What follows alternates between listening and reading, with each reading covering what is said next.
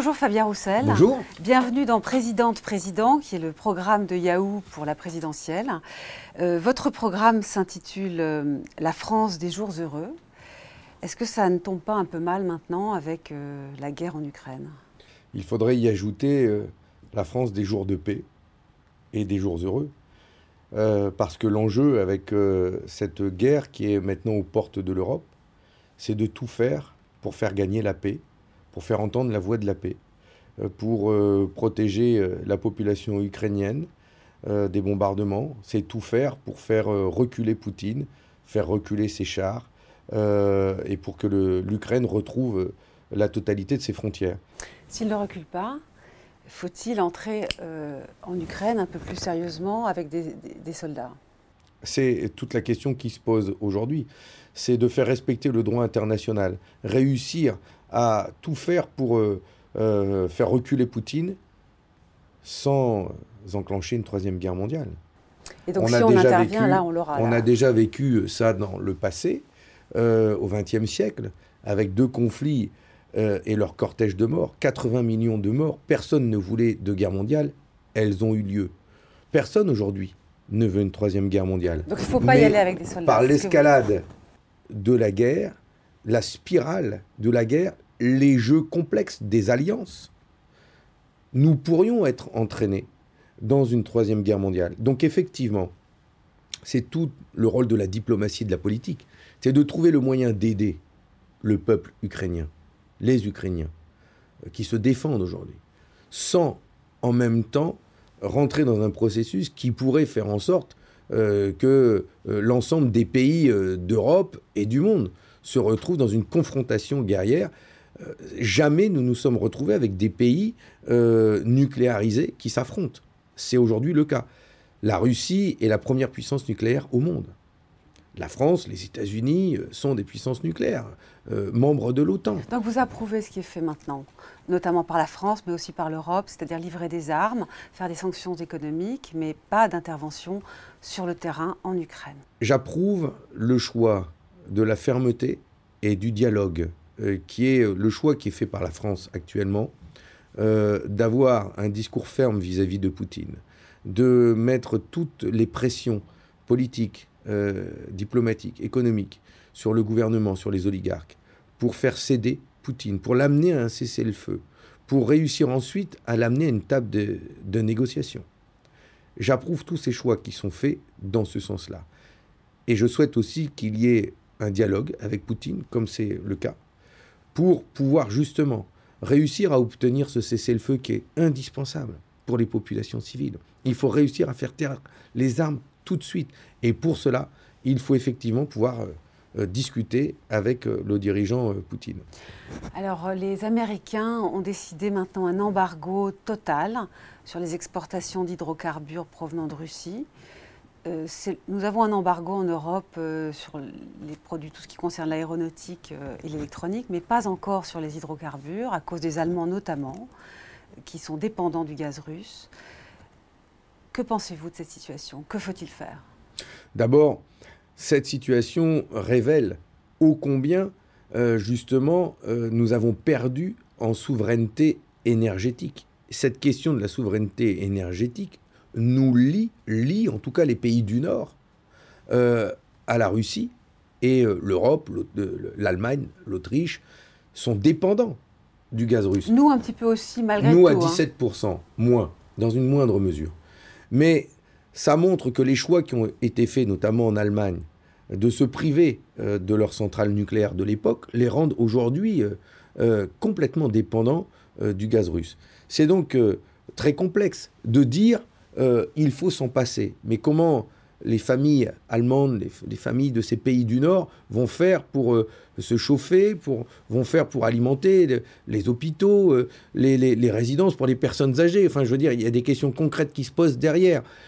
La guerre, justement, ne doit pas conduire à ce que les populations civiles souffrent elles aussi plus fortement. Il y a la question du gaz, mais il y a la question du blé aussi. Hein. Oui. Alors pour la France, puisque vous le disiez, on est un peu moins dépendant euh, du gaz russe, est-ce que vous seriez favorable à ce que la France décrète, elle, un embargo sur les hydrocarbures Après, les autres pays d'Europe feront comme ils pourront? Je pense qu'il faut qu'on discute ensemble, que l'on continue de discuter ensemble, les pays euh, d'Europe, d'Union européenne. Euh, quand je dis d'Europe, c'est parce qu'il y a aussi les pays qui sont hors Union européenne. Il faut que l'on discute ensemble des meilleures décisions à prendre ensemble. Euh, et c'est toujours cet équilibre que nous devons tenir, d'exercer les pressions les plus fortes contre le gouvernement russe, le gouvernement de Poutine, et de l'autre côté, euh, limiter l'impact sur nos populations. Donc pas, pas, de décision unilatérale de la France. Voilà, moi je suis pour que nous en discutions ensemble et que nous continuions à prendre des décisions ensemble. Mais vous savez, il y a des décisions aussi que nous devons prendre aujourd'hui pour sortir euh, le gaz du marché libéral dans lequel l'Union européenne l'a installé. Comment eh bien, d'abord, on pourrait décider aujourd'hui de ne plus indexer le prix du gaz sur le cours du pétrole. Ça, c'est la concurrence libre et non faussée qui a été instaurée par les traités euh, européens. Et, on voit aujourd'hui les conséquences que ça a. Arrêtons d'indexer le prix du gaz sur le cours euh, du pétrole et décidons ensemble, les pays de l'Union européenne, décidons ensemble d'un prix unique du gaz pour l'ensemble des pays de l'Union européenne, avec euh, une compensation à l'échelle de l'Union européenne. Mais nous y avons tous intérêt. C'est ça l'enjeu. Décidons ensemble avec les États-Unis de faire en sorte que la bourse de Chicago stoppe la spéculation sur le cours du blé, puisque c'est là-bas que ça se décide.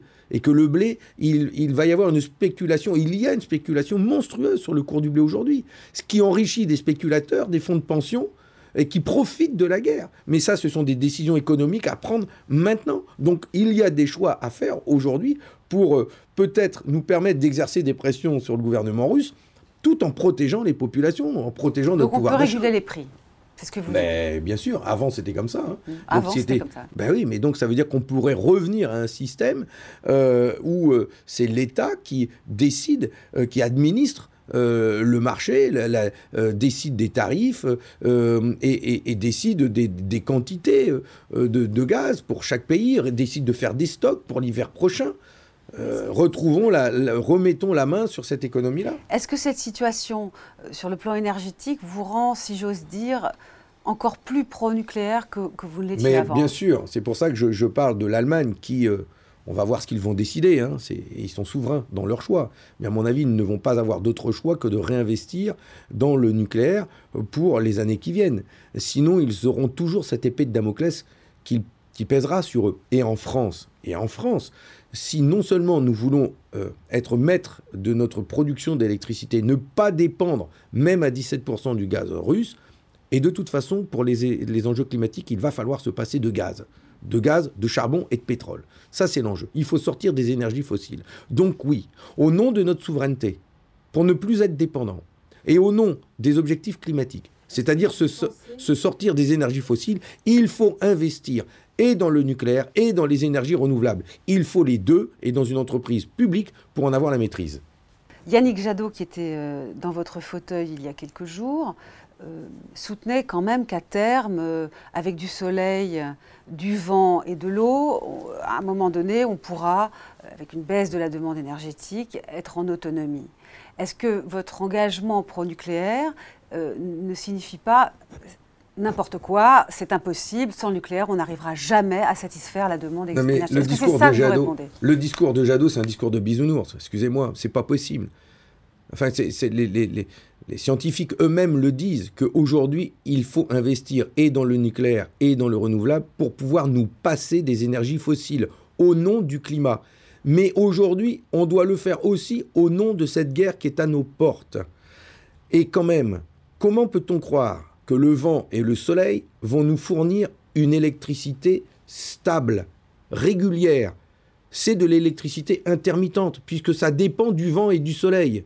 Enfin, c'est quand même pas compliqué à comprendre. Nous avons besoin, pour alimenter un pays, des usines, des hôpitaux, charger nos voitures euh, hybrides électriques, nous avons besoin d'une électricité stable, en quantité suffisante, pour tout le monde, et en même temps qui va remplacer le pétrole, le charbon et le gaz. Donc, euh, même si on fait, et il faut le faire, de la sobriété énergétique, en isolant nos maisons, en faisant des voitures électriques, nous devrons remplacer ces énergies fossiles. Et donc, il va falloir produire plus d'électricité, et pas euh, en étant dépendant euh, du vent faut du soleil. Et de l'eau. Mais cela dit, euh, Yannick Jadot, je vais vous faire écouter un extrait, euh, dit qu'il baissera le nucléaire à mesure qu'on aura augmenté les euh, énergies alternatives. Écoutez-le. Moi, je ne veux pas construire de nouveaux réacteurs nucléaires, mais si les Français le décident, j'arrive au pouvoir, je ne ferme pas de réacteurs nucléaires. Je développe les énergies renouvelables et au fur et à mesure qu'on n'en a plus besoin, on ferme les réacteurs nucléaires les plus dangereux. Bon, je vois que j'ai fait bouger un peu les lignes quand même, parce qu'ils ont changé par rapport au début. Tant mieux. Il n'y a que celui, euh, il a que les imbéciles qui ne changent pas d'avis. Euh, mais euh, c'est une erreur de penser qu'il ne faudra pas investir dans le nucléaire. Il faut investir dans les énergies renouvelables, et je suis d'accord avec lui, nous disons la même chose là-dessus. Mais il va falloir aussi investir dans les énergies nucléaires, car nous devrons augmenter notre capacité de production électrique stable et dénucléarisée, euh, décarbonée, décarbonée, excusez-moi. Et donc pour ça, il va falloir investir dans la production d'énergie nucléaire. C'est incontournable. Alors, euh, sur ce point, on, verra d'autres points après, êtes-vous euh, en harmonie davantage avec Jean-Luc Mélenchon? Je rappelle que Jean-Luc Mélenchon dit que vous avez 95% de points communs avec lui et que, euh, ajoute-t-il, vous vous donnez un mal de chien pour creuser les différences entre vous et lui-même.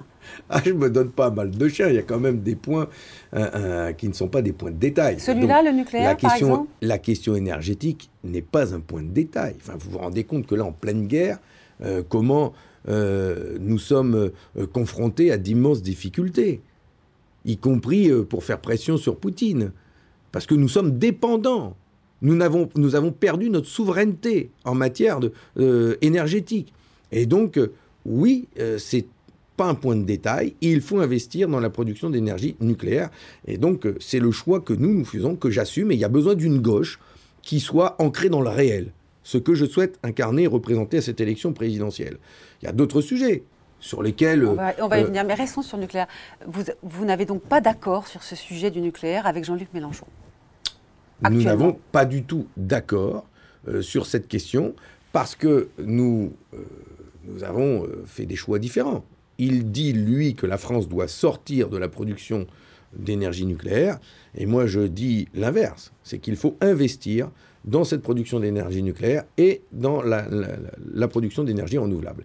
Et donc ce sont des choix vraiment euh, diamétralement opposés. D'ailleurs, je leur pose la question à eux, comment réindustrialise-t-on le pays sans euh, production d'électricité décarbonée? Comment allons faire revenir des, entreprises ici qui vont produire des voitures, du textile, euh, du bois, euh, sans augmenter la production d'électricité C'est pas possible, à moins, à moins que ce soit du gaz russe, à moins que ce soit des centrales à charbon qui viennent alimenter ces usines. Mais une usine, ça ne fonctionne pas avec des éoliennes ou avec du solaire, c'est-à-dire avec des énergies instables. Une usine, ça a besoin d'une production d'électricité stable, continue. Et c'est bien pour ça qu'on a besoin de ces centrales euh, nucléaires. Et comment allez-vous répondre à vos enfants, à tous nos enfants, euh, qui peuvent dire mais on va devoir enterrer de plus en plus de déchets nucléaires, on, ne maîtrise pas très bien ce qui se passe en sous-sol, euh, ça peut être potentiellement très dangereux. Que répondez-vous? D'abord, il faut faire confiance, et j'invite nos enfants à faire confiance à la science, surtout qu'ils sont à l'école, donc ils apprennent la science, et on apprend à faire confiance à la science. Je veux faire confiance aux ingénieurs, aux scientifiques qui travaillent sur ces questions-là. Euh, il n'y a jamais eu d'incident nucléaire en France, d'une part. D'autre part, euh, nous avons aujourd'hui des chercheurs, des scientifiques, qui travaillent sur des réacteurs de futures générations qui vont utiliser les déchets radioactifs, les déchets nucléaires, qui vont les recycler. À terme, nous pourrons avoir des centrales nucléaires qui ne produiront plus, quasiment plus, de déchets radioactifs. Vous êtes sûr de ce point? Vous êtes confiant à ce point? Mais l'avenir est là. Et d'ailleurs, euh, le projet Astrid euh, que le président de la République actuelle a abandonné allait dans cette voie-là. Et donc, euh, vous vous rendez compte que dans une barre d'uranium, on n'utilise que 1%, 1% seulement de cette barre d'uranium pour euh, faire fonctionner nos centrales. L'objectif, c'est d'en consommer 100%. Et donc, il faut toujours chercher plus, à être le plus efficace possible. Mais de la même manière qu'il faut investir dans la recherche sur les énergies renouvelables, pour ne pas dépendre des métaux rares, de certaines matières premières dont nous avons absolument besoin pour les faire tourner. Donc là aussi, il y a des enjeux liés à la recherche euh, sur euh, ces, ces, énergies, tout comme les énergies marines issues du mouvement de la mer. Bon, donc investissons dans la recherche, ayons confiance dans la science et arrêtons, arrêtons d'avoir peur, parce qu'avec la peur, on n'avance pas, on n'avancera pas. La planète brûle, il y a besoin d'y mettre les moyens pour inverser dans les dix ans qui viennent la courbe du réchauffement climatique. Il faut la maintenir à tout prix à 1,5 degré. C'est ça l'enjeu. On parlait de vos, de vos points communs avec euh, Jean-Luc Mélenchon. Aujourd'hui, Jean-Luc Mélenchon est un peu accusé d'avoir été trop euh, poutinophile, mmh. en tout cas pas assez mmh. poutinophobe. Euh, qu'en est-il de vous? Je voudrais citer euh, ce que vous avez dit samedi 5 mars au Havre, lors de votre meeting. Je vous cite Oser la paix, c'est soutenir, aider les Ukrainiens à se défendre, à se protéger, obtenir un cessez-le-feu humanitaire urgent. Mais vous avez ajouté c'est soutenir aussi le peuple russe pacifiste qui subit la répression. Et enfin, euh, vous avez insisté en estimant qu'il ne faudrait pas un climat anti-russe pourquoi cette préoccupation de ne pas être trop anti-russe en ce moment? Parce que j'entends des voix russes, des personnalités, des intellectuels, des artistes russes qui vivent en Europe, qui vivent en France, qui sont anti-Poutine, qui ne supportent pas ce qui se passe là-bas, ce que euh, ce, dictateur fait au nom de la Russie. Et euh, il faut leur permettre de s'exprimer. Ils sont courageux même. Et alors les plus courageux, c'est ceux qui manifestent en Russie et qui sont sévèrement réprimés, emprisonnés. Euh, c'est un dictateur. Alors imaginez ceux qui osent s'élever contre les choix qu'il fait. Il faut pouvoir leur tendre la main. Il faut justement construire la paix en construisant ces passerelles avec les pacifistes russes qui aujourd'hui osent braver euh, le, le, dirigeant Poutine. Et il y a parmi eux, y compris des politiques, des, euh, il faut pouvoir leur donner de la voix et montrer que c'est comme ça aussi que qu'on arrivera à l'isoler, y compris à l'intérieur euh, de son propre pays. Vous trouvez aussi que Jean-Luc Mélenchon a été trop euh, doux avec Poutine par le passé? Je ne commande pas les choix des uns et des autres. Je pense qu'à cette élection présidentielle, le plus important, c'est de permettre aux Français de choisir selon les positions, les propositions de chaque candidat. Et, et je préfère, moi, euh, mettre en avant euh, la démarche qui est la mienne. Euh, plutôt que d'aller commenter celle des autres. Alors parlons de vous, votre passé à vous avec la Russie. Justement, je vais vous parler de Poutine. Poutine est un homme, c'est un nationaliste, un libéral, de droite. C'est celui qui a bradé justement ce que les services publics euh, l'économie d'État très centralisée qui existait avant. C'est lui qui a construit justement, libéralisant complètement son économie, euh, ces oligarques qui se sont enrichis euh, en faisant ça. Il a libéralisé complètement l'économie. Ses amis en Europe, c'est l'extrême droite, européenne et française. C'est Marine Le Pen qui s'affiche en photo avec lui et qui est obligée de le retirer de ses tracts aujourd'hui. C'est ça la réalité de cet homme-là. C'est un homme dangereux, d'extrême droite, libéral, nationaliste. Et donc, c'est pour ça qu'il est très important de ne pas être dans un climat anti-russe, parce qu'il y a des progressistes russes. Il y a des hommes et des femmes de gauche en Russie, si je veux parler clair, qui ont besoin de notre soutien. Est-ce que ce serait votre anti-américanisme, je vous laisserai commenter ce mot, euh, qui aurait expliqué votre, en tout cas l'impression que vous aviez pu donner d'être euh, plus doux avec la Russie? Ah, pas du tout, parce que j'aurais les mêmes paroles vis-à-vis du peuple américain. Et le peuple américain, il est soucieux aussi euh, que son pays n'entre pas dans une nouvelle guerre. Et ceux qui poussent euh, aux États-Unis euh, au feu, c'est plutôt les sénateurs. Bah oui, enfin, les sénateurs, l'ultra-droite américaine, qui poussent Biden à intervenir. Les faucons sont là, ils existent quand même. Et c'est bien pour ça que dans ces combats politiques qu'il y a aux États-Unis, euh, en Europe, je veux, moi, euh, faire entendre la voix de la paix et faire partie de ce camp qui veut à tout prix trouver des solutions euh, qui ne nous entraînent pas dans une troisième guerre mondiale, par toutes les pressions possibles, politiques, diplomatiques, économiques aussi. Et c'est important. Peut-être sur Poutine avez-vous toujours été très clair? On ne peut pas en dire autant de ce que vous, avez pu déclarer euh, à propos du pouvoir chinois ces dernières années. J'avoue que je suis quand même très surprise. Euh, vous avez dit de Xi Jinping, qui quand même en train d'installer un système encore plus dur qu'auparavant à la tête du Parti communiste, qu'il avait simplement fait le choix d'écrire sa propre histoire. Vous avez d'ailleurs déclaré cela euh, lors d'un entretien à la presse chinoise. Vous avez qualifié Deng Xiaoping par le passé, qui avait euh, tiré sur les étudiants de la place Tiananmen en 1989, de grand dirigeant. Comment c'est possible que vous soyez si doux avec la Chine? Que, que dites-vous euh, de l'ONU qui euh, elle-même a reconnu que la Chine avait réussi à quasiment éradiquer la pauvreté dans son pays en l'espace de 80 années? Cette réalité, elle existe. Vous pensez, que pas... vous, pensez vous venez de me répondre là? Franchement, vous pensez mais, que vous venez mais, de me répondre? mais, mais je vais vous répondre franchement. Moi, j'ai pas d'hypocrisie vis-à-vis de la Chine.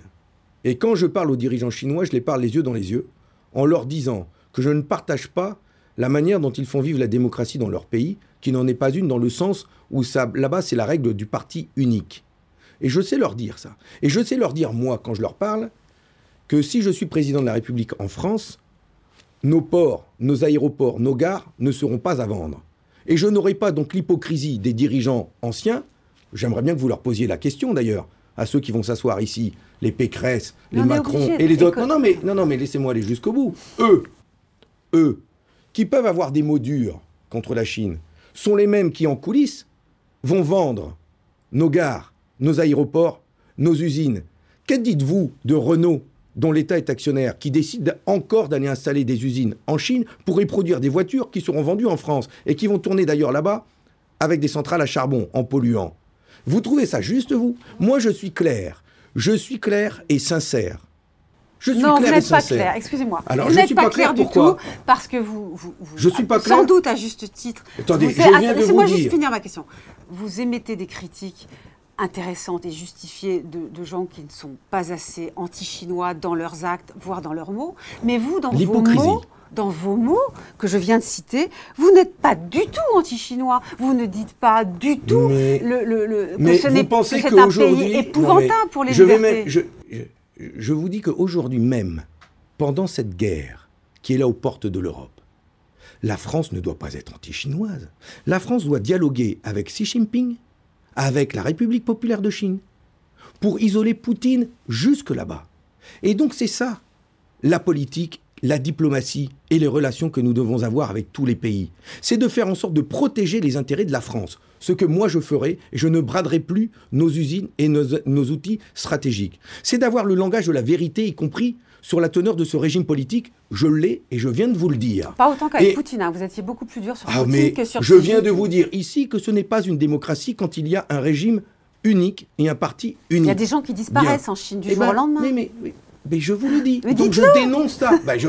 Comment vous voulez-vous que, je vous le dise démocratique. Et ensuite, et ensuite, et ensuite, je dis qu'on a besoin, l'Union européenne et la France, et d'ailleurs le président de la République le fait, tant mieux, de dialoguer avec Xi Jinping pour que Xi Jinping soit aussi un interlocuteur qui fasse pression sur Poutine pour isoler complètement la Russie dans cette période difficile. Alors moi, je suis particulièrement à l'aise de pouvoir tenir tous ces discours, ce qui n'est pas le cas de tous les responsables politiques, qui vont vous dire que la Chine est une dictature, que Xi Jinping est un dictateur, mais qui vont ensuite derrière négocier des contrats avec lui. Cette politique-là, elle me dégoûte. C'est un dictateur Et moi, moi oui. Et moi, je ne le ferai pas. D'accord? Entendu. Oui, mais j'aimerais bien que vous posiez les mêmes questions mais je les pose. aux autres. Je ne suis pas du genre à, à ne pas poser les questions. C'est comme, comme avec la Russie. Gerhard Schröder, François Fillon, euh, Salvini, l'italien, hein, qui sont des hommes euh, de droite, socialistes allemands, ce sont eux qui sont allés se compromettre avec euh, le dirigeant Poutine. D'accord? Donc j'aimerais bien aussi que les autres partis politiques, comme moi, vous leur posiez les mêmes questions. je pose. À égalité de traitement. Merci beaucoup. Fabien Roussel, Qu'est-ce qui est communiste euh, chez vous et dans votre programme Ma passion, mon idéal de justice, de partage, euh, le choix de C'est ça le communisme? Oui.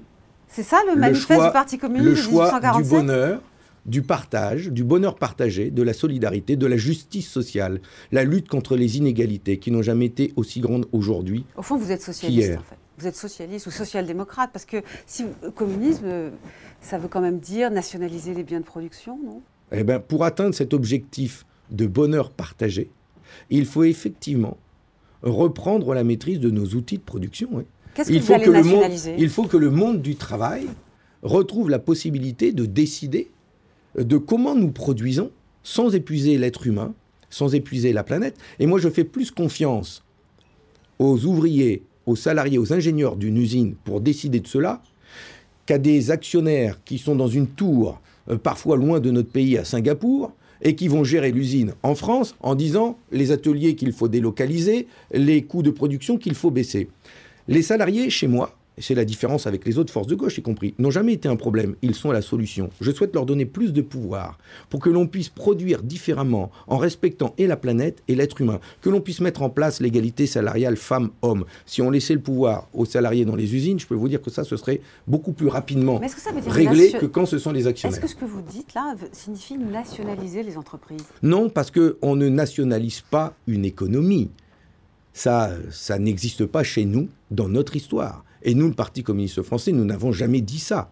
Nous voulons nationaliser deux banques pour pouvoir retrouver euh, une maîtrise financière. Avoir deux banques qui puissent et prêter aux gens quand Lesquelles? ils en ont besoin, BNP, Société Générale, c'est écrit dans mon programme, pour pouvoir aussi avoir des banques qui soutiennent nos entreprises et qui ne prêtent pas qu'aux riches. Donc elles seront nationalisées. Deux banques, nous prenons une participation majoritaire dans ces deux banques. Nous prenons une participation majoritaire dans une grande compagnie d'assurance, AXA, afin que là aussi, nous ayons une assurance publique qui puisse, euh, garantir les risques euh, auprès des entreprises à des coûts beaucoup moins élevés qu'aujourd'hui. Voilà comment je compte accompagner les entreprises, les soutenir pour qu'elles aient des marges de manœuvre, afin d'augmenter les salaires, afin d'investir, afin de relocaliser la production en France. Alors j'ai regardé votre programme euh, social, euh, que je trouve d'ailleurs incroyablement euh, similaire à celui de Yannick Jadot, à celui de Jean-Luc Mélenchon. Au mot près, vous voulez vous aussi, comme Yannick Jadot, embaucher 100 000 personnes dans les hôpitaux, dans tous les corps de métier, pour supprimer Parcoursup, mais aussi construire plus d'universités. Vous avez un gros programme de dépenses en matière éducative, en matière de santé. Euh, comment allez-vous trouver cet argent? Avez-vous un argument économique pour dire oui, oui, on peut dépenser, dépenser, emprunter? Yannick Jadot nous dit on va emprunter. Euh, Qu'est-ce que vous allez faire Comment allez-vous trouver cet argent? Bah, c'est la grande différence qu'il y a entre la gauche et la droite, d'abord. C'est que à gauche, effectivement, vous avez raison, et tant mieux. Nous avons des points communs qui fait que demain, nous pourrons gouverner ensemble. C'est mon projet, en tout cas. Euh, et nous investirons dans les services publics, qui ont été tellement dégradés dans cette euh, France tellement libéralisée, euh, ils ont été vendus. Voilà, il y a besoin de les reconstruire, nos services publics, de leur redonner des moyens. Et donc oui, nous voulons augmenter le budget de l'État, augmenter le budget de l'État pour pouvoir soutenir nos services publics et les reconstruire en empruntant, effectivement. Donc en Et creusant faire la dette, Et ça, en, en et la faisant- dette. Mais vous savez, c'est pas la dette qui coûte cher. C'est pas la dette qui coûte cher, ce sont les intérêts de la dette. Et le problème, c'est qu'aujourd'hui, notre dette dépend des banques. Parce que la Banque Centrale Européenne prête au marché financier qui nous prête ensuite. D'accord? Et ce qui fait qu'on paye 40 milliards d'euros d'intérêts bancaires par an. Vous vous rendez compte, c'est quasiment un budget. C'est le budget de la santé, de l'éducation nationale. Je veux libérer la dette française de ces taux d'intérêt. Et Comment ce que nous Comment demandons, ce que nous demandons, c'est que la Banque centrale européenne prête directement aux États à taux négatif. C'est quand même incroyable qu'on ait une Banque centrale européenne qui fait tourner la planche à billets, mais que cet argent, elle est prêtée à taux négatif aux banques, qui ensuite nous prêtent à nous et nous lient et nous met la tête sur le bio. C'est incroyable ça. Et c'est ce- c'est ces mêmes banques qui nous disent derrière, attention, vous avez une mauvaise note, si vous continuez dans cette voie-là, on va augmenter vos taux d'intérêt. C'est inadmissible. Je ne souhaite plus que mon pays, le budget de la France, soit dépendant des marchés financiers. Et donc, pour retrouver notre souveraineté monétaire, il faut que la Banque Centrale Européenne prête directement aux États et à la France, nous ne paierons plus ces taux d'intérêt et nous aurons les moyens d'investir dans les services publics. Et puis enfin, les riches, ils ont été tellement gâtés avec Macron, tellement gâtés. Vous savez combien les 358 000 foyers qui payaient l'ISF, 358 000 foyers qui payaient l'ISF, ne le payent plus aujourd'hui. Ça fait que 4 milliards, hein. c'est pas beaucoup hein, qu'on a. Mais non, mais moi je me multiplie par 3, donc ça fera 12 milliards qui rentreront dans les caisses de l'État. 12 milliards. Vous savez, c'était quoi leur patrimoine à ces 358 000 foyers? Ils avaient un patrimoine total de 1028 milliards d'euros. 1028 milliards d'euros de patrimoine taxable pour les 358 000 foyers les plus riches, et on leur a fait cadeau de ces 4 milliards eh bien, maintenant, en période de pandémie, en période de guerre, la solidarité, elle doit être totale. Et donc, ils devront participer à la reconstruction du pays. C'est fini les cadeaux aux plus riches. Mais nous, on en a fait des cadeaux. Nous, on s'est serré les ceintures. Les classes moyennes, les classes populaires, les infirmières, euh, ceux qui ramassent les poubelles, euh, les enseignants, c'est fini. Maintenant, c'est eux qui vont faire l'effort. Si vous arrivez au pouvoir, est-ce que vous direz à, tous ces riches que vous venez d'évoquer, comme l'a dit Jean-Luc Mélenchon il y a dix ans, qu'ils s'en aillent tous? Parce qu'ils vont partir. Hein. Non, ils ne partiront pas. D'ailleurs, quand j'étais à la commission des finances, nous avions vu euh, le nombre euh, de euh, personnes qui payaient l'impôt sur la fortune à l'époque où il existait. Et donc, dans les cinq dernières années où il existait cet impôt sur la fortune, il y en avait toujours un petit peu de plus qui était qu'ils payaient l'impôt sur la fortune. Parce qu'en France, on gagne beaucoup d'argent. Nous sommes un grand pays, 66 millions d'habitants, beaucoup de richesses. Et effectivement, les fonds d'investissement viennent chez nous parce qu'ils gagnent beaucoup d'argent. Tout ce que je demande, c'est qu'ils en gagnent un petit peu moins. Ils continueront, ils continueront d'en gagner. On ne nationalise pas tout, je vous l'ai dit. Je demande juste du partage, le partage des richesses, mettre l'argent au service du développement humain, du bonheur commun. C'est pas un beau projet, ça? Investir dans l'école, avoir des professeurs en plus grand nombre, faire en sorte que nos enfants soient 15 à 20 par classe, faire en sorte que l'on soit soigné en temps voulu, qu'on ait un rendez-vous chez le scanner quand on en a besoin. Vous ne pensez pas que c'est l'urgence aujourd'hui d'investir là-dedans? Eh bien, c'est tout mon projet. Euh, je ne critiquerai pas votre diagnostic, mais le problème, c'est que si vous êtes les seuls au pouvoir avec euh, des projets de ce genre, en particulier visant la Banque centrale européenne, et que personne en Europe n'est d'accord avec vous, eh bien les taux d'intérêt monteront. Non, parce qu'il existe la possibilité dans les traités européens, bien sûr, nous, nous voulons en réécrire les traités européens. Ceux-là sont caducs. D'ailleurs, euh, le pacte de stabilité, il est mort. Là, il doit être réécrit. La question se pose même avec la guerre qu'il soit réécrit seulement en 2023. Donc vous voyez, il y a de la marge. Moi, je veux qu'on s'implique pleinement dans ce débat. À fond. Demain, je suis président de la République. Je serai le président qui va plaider pour une réécriture totale des traités et pour que la Banque Centrale Européenne prête directement aux États. Et j'irai plaider cette cause auprès des autres pays de l'Union Européenne et qu'on soit nombreux à obtenir cela.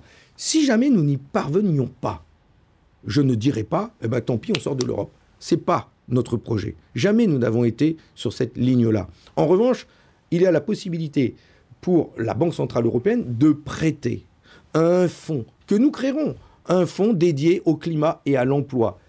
La Banque Centrale Européenne pourra créer, prêter à ce fonds à taux zéro et ce fonds prêtera à l'État. Nous créerons les conditions pour ne, être, ne plus être dépendant des marchés financiers.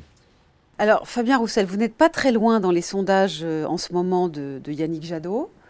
Euh, Même à égalité dans certains. Oui. C'est Jean-Luc Mélenchon qui décolle davantage, mhm. en tout cas en ce moment. Euh, est-ce que, à la fin de cette course, juste avant le vote, vous ne vous demanderez pas Tiens, et si on s'alliait, malgré tout, malgré le passé, avec Jean-Luc Mélenchon? C'était quand même une alliance assez naturelle euh, ces dernières années. C'est intéressant pour vous s'il peut arriver au deuxième tour. Qu'allez-vous faire? Mais nous avons vu euh, justement dans ces dernières semaines qu'il y avait euh, deux candidatures qui progressaient celle de Jean-Luc Mélenchon et la mienne. Ce qui montre d'ailleurs que quand je progresse, je ne lui en prends pas. L'enjeu, c'est de faire en sorte qu'il y ait une gauche beaucoup plus forte dans notre pays, capable de l'emporter au second tour. Donc l'enjeu, c'est pas seulement d'être présent au second tour, mais c'est de le gagner. Et pour ça, il nous faut aller convaincre tous ceux qui ont été déçus par la gauche, déçus par cette social-démocratie, qui, quand elle était au pouvoir, a dit mon ennemi, c'est la finance, puis arrivé au pouvoir, je m'en vais manger avec, je me fais un bon casse-croûte à l'Élysée et je euh, rase gratis. Ça, ça a désespéré le monde du travail, le monde ouvrier. Ça a désespéré une grande partie de la gauche. Certains sont même allés à l'extrême droite à cause de ça. Ils portent une responsabilité importante, d'ailleurs, dans l'échec de la gauche. Nous sommes en train de la reconstruire. Je veux la reconstruire. Je veux être cet espoir pour les jeunes, pour le monde ouvrier, pour les classes moyennes, d'une gauche qui renoue avec ses valeurs, qui ose parler d'énergie nucléaire, de sécurité, de laïcité. Je porte tout ça. Et c'est cette gauche-là que je souhaite reconstruire. donc oui, elle a vocation, jusqu'au premier tour, à être présente pour justement reconstruire aussi cette gauche populaire, sociale, laïque que je souhaite incarner. Mais je me suis mal fait comprendre. Pourquoi n'appelez-vous pas directement, peut-être pas tout de suite, mais d'ici 15 jours, à voter euh, Jean-Luc Mélenchon? Vous vous retirez et là, vous avez une chance d'accéder par un accord avec lui au deuxième tour, peut-être s'il continue à monter, si vous continuez à monter. Mais tout simplement parce que euh, je désespérerais toutes celles et ceux qui m'ont dit jusqu'à maintenant, euh, nous ne nous retrouvons dans aucun candidat de gauche.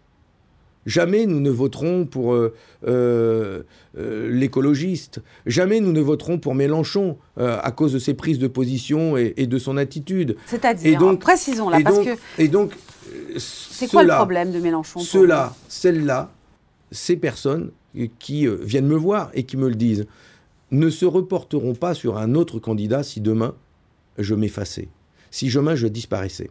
Et donc les idées que je porte, au-delà de ma personne, ne doivent pas être effacées de cette campagne. Et quand je vois les coups que j'ai pris, quand j'ai osé parler de viande et de gastronomie française, des coups qui sont venus, y compris des insoumis, des écologistes, parce que euh, c'est pas comme ça qu'on doit parler de la viande et de la gastronomie française je peux vous dire que oui, j'ai véritablement l'intention de porter cette candidature euh, populaire, euh, euh, terrienne, jusqu'au bout.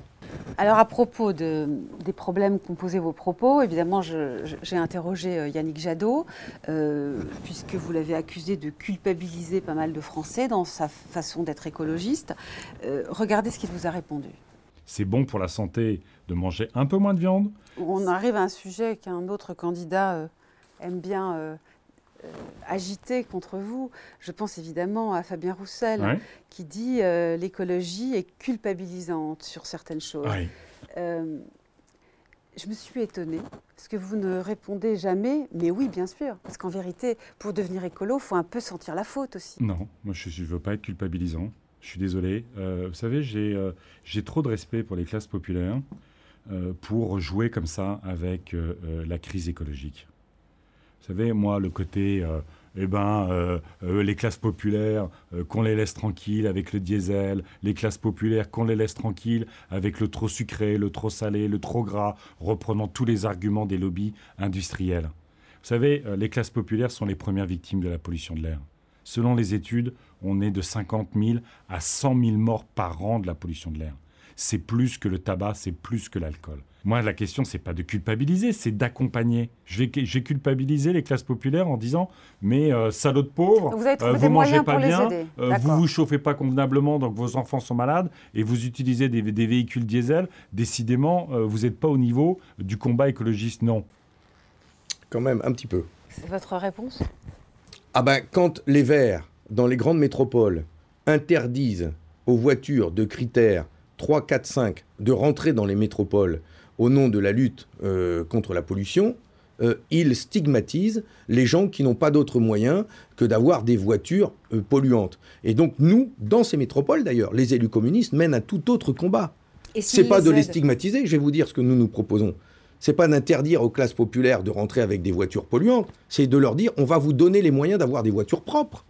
C'est ce qui m'a répondu. Hein. S'il faut leur donner les moyens d'avoir des voitures propres, non, mais je suis le seul à proposer une prime de 10 000 euros euh, à la conversion pour transformer une voiture polluante en une voiture propre d'occasion. Donnons la possibilité à ces euh, classes populaires d'acheter un véhicule propre d'occasion avec une prime pouvant aller jusqu'à 10 000 euros. Ils sont anti-voiture, qu'ils assument. Moi, je ne suis pas anti-voiture parce qu'il y a des régions, des départements ruraux, il y a des salariés y compris euh, dans les métropoles, qui n'ont pas d'autre choix que d'utiliser la voiture dans certaines professions. Et donc, il faut leur permettre. Ensuite, il y a un autre combat que nous menons et sur lequel nous ne sommes pas d'accord. Nous sommes pour la gratuité des transports publics.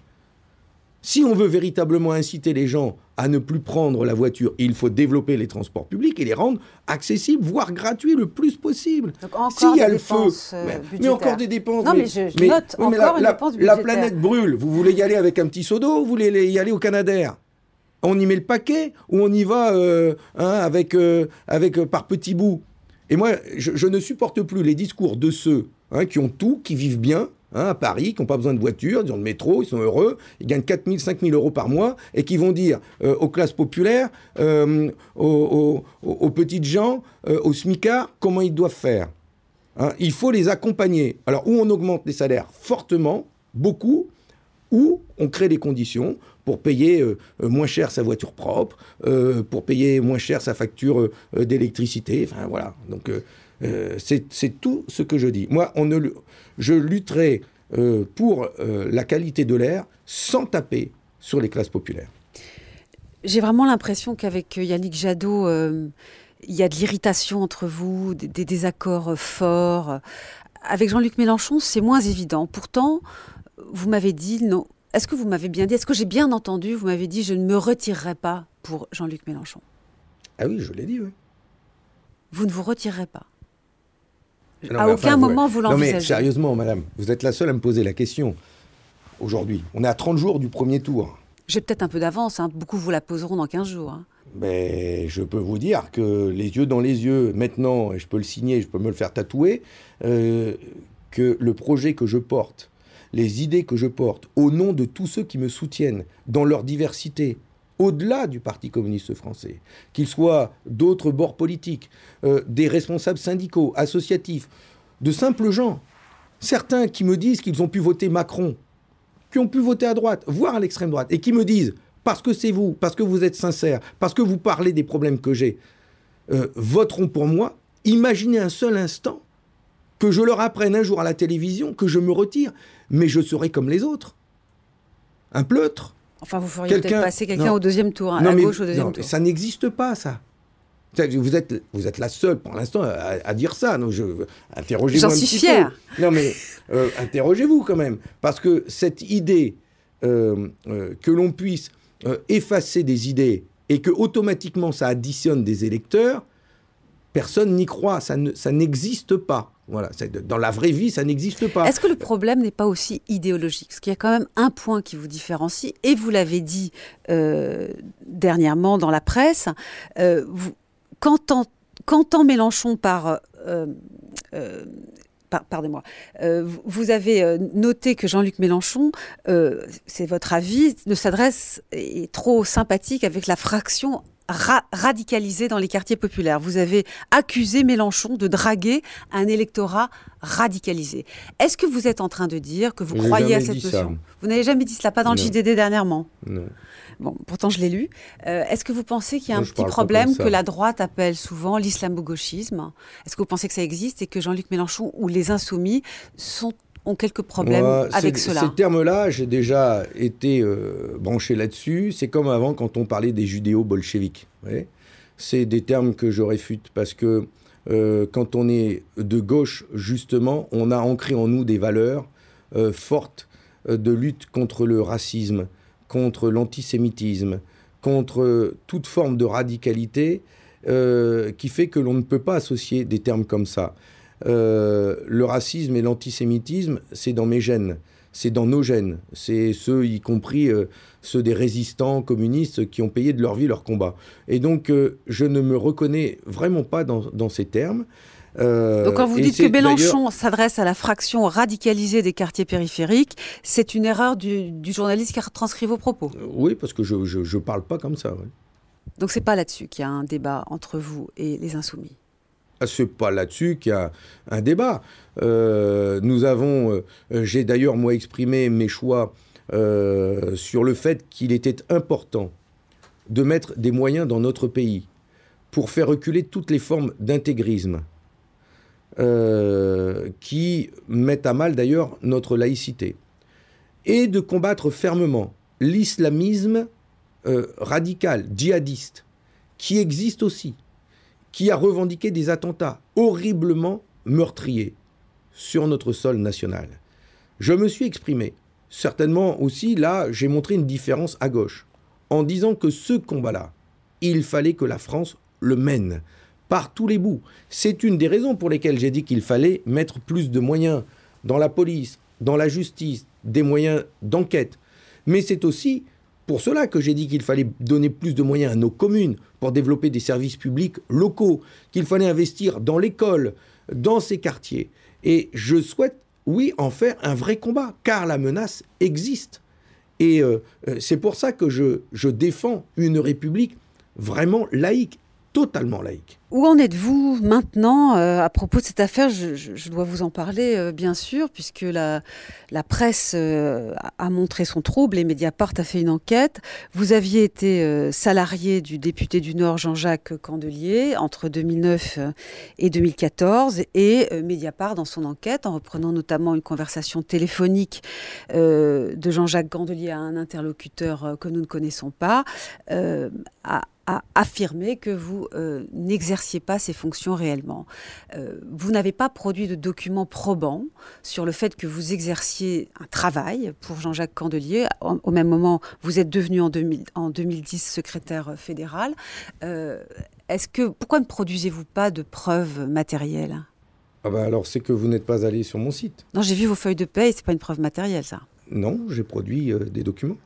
Pourtant, euh, non, je n'ai pas vu. J'ai vu comme euh, Mediapart l'a vu, euh, des feuilles de paye, non, mais vous un contrat. Pas sur mon site, donc j'ai publié sur mon site. Non, non, j'ai absolument lu entièrement votre réponse de cinq pages sur votre site. J'ai publié a des aucun documents document. annotés, écrits, des notes réalisées, d'ailleurs, qu'a retrouvé Jean-Jacques Candelier dans ses archives. Donc j'ai publié des documents montrant le travail, des, des, des notes que j'ai réalisées. Mais je crois euh, y compris quand je vous entends, que quoi que je produise, j'aurai tort. Bah, surtout que vous avez déclaré euh, peu avant, et d'ailleurs ça peut s'entendre, que vous n'aviez aucun document à produire. Ah ben, vous l'aviez dit ça. Mais, mais, parce que euh, je, fais l'objet d'une enquête à charge de la part de, de, Mediapart. je respecte le travail des journalistes. ils mènent leur enquête. Euh, je produis euh, les documents euh, que j'ai. D'ailleurs, que c'est même pas moi qui les ai, c'est Jean-Jacques Candelier. je garde pas de documents chez moi. On m'a demandé de sortir des SMS datant d'il y a 15 ans. Donc vous ferez l'expérience de rechercher des SMS de datant d'il y a 15 ans. Hein. vous me direz si vous en trouvez. Et donc, donc voilà. Maintenant, ils ne veulent pas reconnaître ce que c'est que le travail d'un assistant parlementaire communiste qui travaille avec un député communiste dans une circonscription populaire, industrielle, où euh, euh, nous avons pris des coups terribles, où des usines ont fermé, où des services publics sont sacrifiés. Notre terrain, notre travail, il se fait sur le terrain, avec les gens, dans la lutte, dans le combat. Ce travail-là, il est particulier. Les autres députés d'autres formations politiques ne le font peut-être pas de la même manière. Certains le font d'ailleurs. Mais en tout cas, nous, on le fait beaucoup. Beaucoup. Et si on n'est pas sur le terrain, si on n'est pas avec les gens, d'ailleurs, on nous le reproche. Et donc, euh, j'ai fait ce travail de manière inlassable, dure. C'est extrêmement, comment dire, euh, euh, dur de, se voir mis en cause sur ce travail-là. Tellement on, produit du temps. Vous savez, quand on est assistant parlementaire, c'est tout le temps. on est à disposition de son député. C'est tôt le matin, tard le soir, c'est le week-end, c'est quand il y a besoin. Voilà. Et donc, euh, on fait ce travail-là. J'ai été embauché par Jean-Jacques Candelier parce qu'il me connaissait. Il savait euh, euh, mon engagement, comment je suis, comment je suis justement quelqu'un de terrain. Il connaissait les relations que j'avais dans tout le département du Nord, dans tout le bassin minier, le fait que je travaillais avec d'autres parlementaires, d'autres élus. J'ai travaillé avec les élus socialistes du Douaisis qui ont témoigné d'ailleurs, qui m'ont vu. Voilà. Maintenant, je sais, j'ai bien compris que je pourrais sortir toutes les preuves, ça suffira jamais. Donc c'est tout.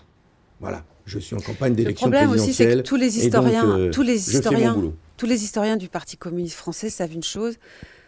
Et, après tout, elle peut se défendre peut-être, c'est que le Parti communiste a, a toujours exigé de ses élus qu'ils reversent au parti ce qu'ils touchent, tout le monde le sait, et, et, cet, cet, argent était, était redonné au parti qui ensuite redistribuait les choses.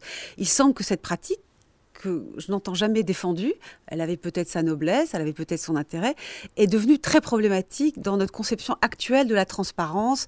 Euh, à chaque salaire, il faut euh, vérifier que correspond un travail, etc. Est-ce qu'au fond, c'est pas une certaine, un certain rapport à la politique et à ces élus du Parti communiste historique euh, qu'on est en train de faire le procès?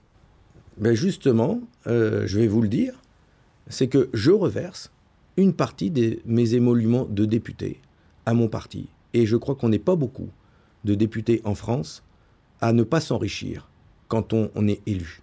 Demandez aux autres euh, candidats combien ils touchent quand ils additionnent euh, tous les émoluments euh, de toutes les fonctions qu'ils occupent. En tout cas, chez nous, chez les communistes. On reverse. c'est toujours le cas. Oui, moi je reverse 25 000 euros, 24 400, 500 euros tous les ans à mon parti. 2000 euros par mois. Euh, et je le fais parce que euh, c'est une règle chez nous. Quand on est élu, on ne gagne pas plus qu'avant. Euh, donc on garde quelques centaines d'euros pour nos frais et le reste est reversé au parti. Parce que comme ça, nous n'avons pas de volonté de s'accrocher à notre poste pour l'argent que ça nous rapporte, ce que ne font pas d'autres. Nous sommes totalement libres et détachés de ces questions financières c'est une fierté. C'est une fierté pour moi de le faire, y compris. Je sais que chez mes enfants, ça a fait débat parce qu'ils ne comprenaient pas que tous les mois, je reverse 2000 euros quand eux voulaient que je leur achète euh, quelque chose. Euh, et que je gagnais pas plus. Et je leur disais, mais c'est comme ça. Et c'est ma fierté. Et c'est les valeurs que je souhaite vous transmettre.